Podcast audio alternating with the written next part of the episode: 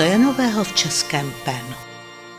Začněme krátkou připomínkou, že letošním vítězem cen Magnesia Litera se stala sbírka zádušní poezie Jana bude brzy sbírat Lipový květ. Jejímž autorem je Miloš Doležal, nakladatel, spisovatel, publicista a člen Českého centra Mezinárodního penklubu. Právě penklub mu letos v lednu udělil cenu vlastní cestou.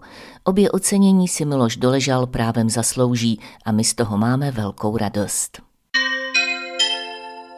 Český penklub se také podílí na festivalu Hašek 100, aktuálně na sympóziu k jeho stému výročí umrtí a 140. výročí narození. Sympózium se koná v Ústavu pro českou literaturu Akademie věd a jmenuje se Prameny, vydávání a překlady. Už za několik dní začíná v Praze Mezinárodní knižní veletrh Svět knihy. Také letos, jako po mnoho let, zde bude mít Český penklub samostatný dvoudenní program v pátek a v sobotu 12. a 13. května v prostoru s názvem Penklubovna. Program prezentací našich členů najdete na webu penklub.net nebo na Facebooku Penklubu. Světem knihy naše květnové aktivity nekončí. V sobotu 27. května pořádá Český penklub spolu s Městským kulturním centrem Hořovice a s podporou firmy Vodovody a kanalizace Beroun seminář pro mladé literární tvůrce s názvem Život samé psaní, přípravnou tvůrčí dílnu pro literární soutěž Hořovice Václava Hraběte 2024. Studenti středních i vysokých škol se mohou přihlásit na přednášky pěti členů Českého penklubu. Jana Čeňková z Institutu komunikačních studií a žurnalistiky Fakulty sociálních věd Univerzity Karlovy bude přednášet o současné literatuře mladých autorů a také o tom, kam se ubírá současná novinařina a jak se studuje. Spisovatelka, dramatička, scénáristka a publicistka Daniela Fischerová bude mluvit na téma tvorba figury, stavba příběhu a rozdíl mezi prózou a dramatem. Spisovatel, básník, dramatik a esejista Petr Stančík o inspiracích, které ho vedou k psaní. Přečte také ukázky ze své tvorby – Spisovatel, překladatel a anglista Tomáš Zmeškal pohovoří o překládání z angličtiny a o svém psaní, na něž má nebo nemá vliv jeho konžsko-český původ. Literární historik a archivář památníku národního písemnictví Petr Kotik promluví o povaze a bohatství našich archivních fondů. Více informací a přihlášky najdete na webu a Facebooku Pen Klubu. Připomínák. I v květnu připomínáme, abychom si vzpomněli, na koho se zapomíná.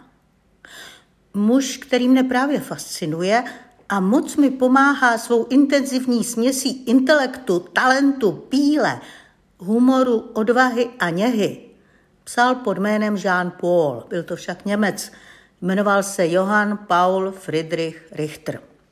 Na přelomu 18. a 19. století byl slavný velmi. Přátel se s Herdrem, Goethe ho ovšem okázale ignoroval. Snad mu Paul připadal po právu nepřiměřeně moderní. Má pěkně komplikovanou větu a imaginaci tak sofistikovaně skákavou, že číst ho v originále nebude úplně snadné. Probouzí však obdiv a něžný smích. V češtině vyšel jen jeden jeho titul. Pan advokát Syrový. A to v přímo nezřízeně znamenitém překladu Hanuše Karlacha. Vydal ho Odeon velmi potichonku před 40 lety. Dovolte, abych vám z té knihy citovala úplně krátký úryvek, zcela namátkou vybraný – vlastně jen jednu jedinou větu. Kdykoliv vystoupil na šibeniční vrch nebo na jinou vyvýšeninu, vznesla se spod obzoru do výše zářivá jitřenka blaženého slunce. Strasti pozemského života zalezly a prchly, jako všichni ostatní plazy do strží a propastí. Ani žádný chřestýš se nedokázal svými zuby doklikatit až sem nahoru. Ach, tady v širém povětří, v sousedství oceánu nedohledného žití a strmého nebe, tady se modrý uhelný dým našeho dusivého bytování plouží hluboko pod námi.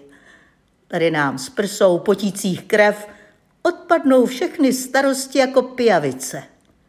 Tady člověk povznesen na duši, zhmožděné paže zbavené pout, rozpřáhne do širého éteru, jako by vzlétal, chtěl by jimi obejmout všechno, co spočívá tam, kde si pod ním a vztahuje je, jako by se vracel k nekonečnému, neviditelnému otci na výsostech a k viditelné matce přírodě a říká, jen mi neodnímej tuto úlevu, až se stoupím za zdolů do bolesti a mlh. Čeština se raduje, není-liž pravda. Máte-li chytré vnuky, zkuste jim to předčítat před spaním. A ještě jednu dočista zapomenutou celebritu tu máme. A také se hodí na poslech před spaním. A také jen pro ty, kdo mají představivost. Představujeme vám nové ambiciozní vydavatelství audioknih Ascolto. Ve skvostném podání Andrej Elsnerové si můžete připomenout osobnost a osudy Heleny Kellerové. V prvé půli 20. století o ní a o tom, co se zas naučila, referoval americký tisk každý týden. Byla hluchá a slepá a krom toho geniální a krom toho měla štěstí. Zní to jako pozvánka do cirkusu Barnum, ale je to vzrušující námět k přemýšlení, co všechno je člověk a co dokáže. Koho to zajímá, dokáže si určitě na počítači otevřít adresu www.audiolibrix.com nebo www.audioteka.cz, u jednoho z těchto distributorů se zaregistrovat, audioknihu jménem Via Lucis přidat do košíku a ano, zaplatit. Schůzka se slovem Etimo Eskimo. I tentokrát s Janem Čápem. Nevydařený comeback české facky. Vy u vás neboxujete? Podiví se americký detektiv Nick Carter v české filmové komedii Adéla ještě nevečeřela, když v Praze dostane facku, až přeletí hotelovou postel. My se prosím fackujem, vysvětluje skromně komisař Ledvina v podání Rudolfa Hrušínského.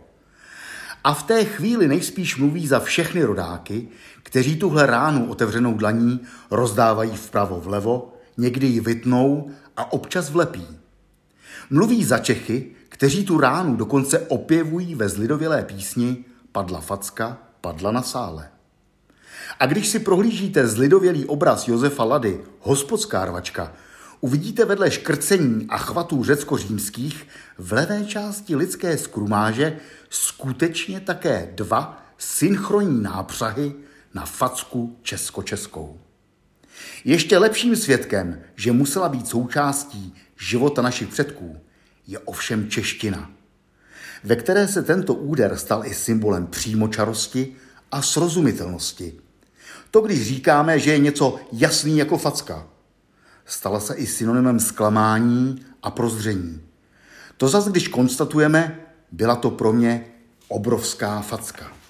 Facka nám totiž časem zabstraktněla a tak jachtaři nazývají fackou i poryv větru. Zároveň je také i prostředkem lidového soudu a verdiktu. Když totiž řeknete, že je něco na facku, určitě by si to zasloužilo potrestat. V našem století se facka nejspíš považuje i za průvodní jev pracovního tlaku na státní úředníky, který je třeba finančně kompenzovat, protože po pastelkovném a rouškovném mluví česká média také o takzvaném fackovném. Etymologicky prý česká facka souvisí s moravským slovesem facat, tedy šlehat, být nebo tlouct, ale také s latinským obličejem facies. A tak můžu po anglicku face to face dodat, že facka je příbuzná s faciometrem, kterým se přeměřuje velikost obličeje, faceliftem, který má obličeje vylepšovat, i s Facebookem, kde se obličeje vystavují. Říkáme, že škoda každé facky, která padne vedle, ale tím, jak je facka abstraktnější, jako by vedle padala pořád častěji. Technickým provedením se totiž české facky už rodné tváři vzdalují.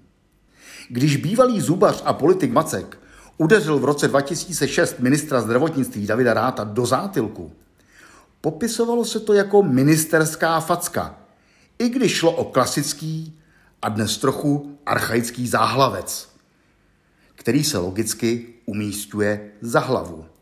Podobně jako pohlavek, který už pomalu také vychází z módy.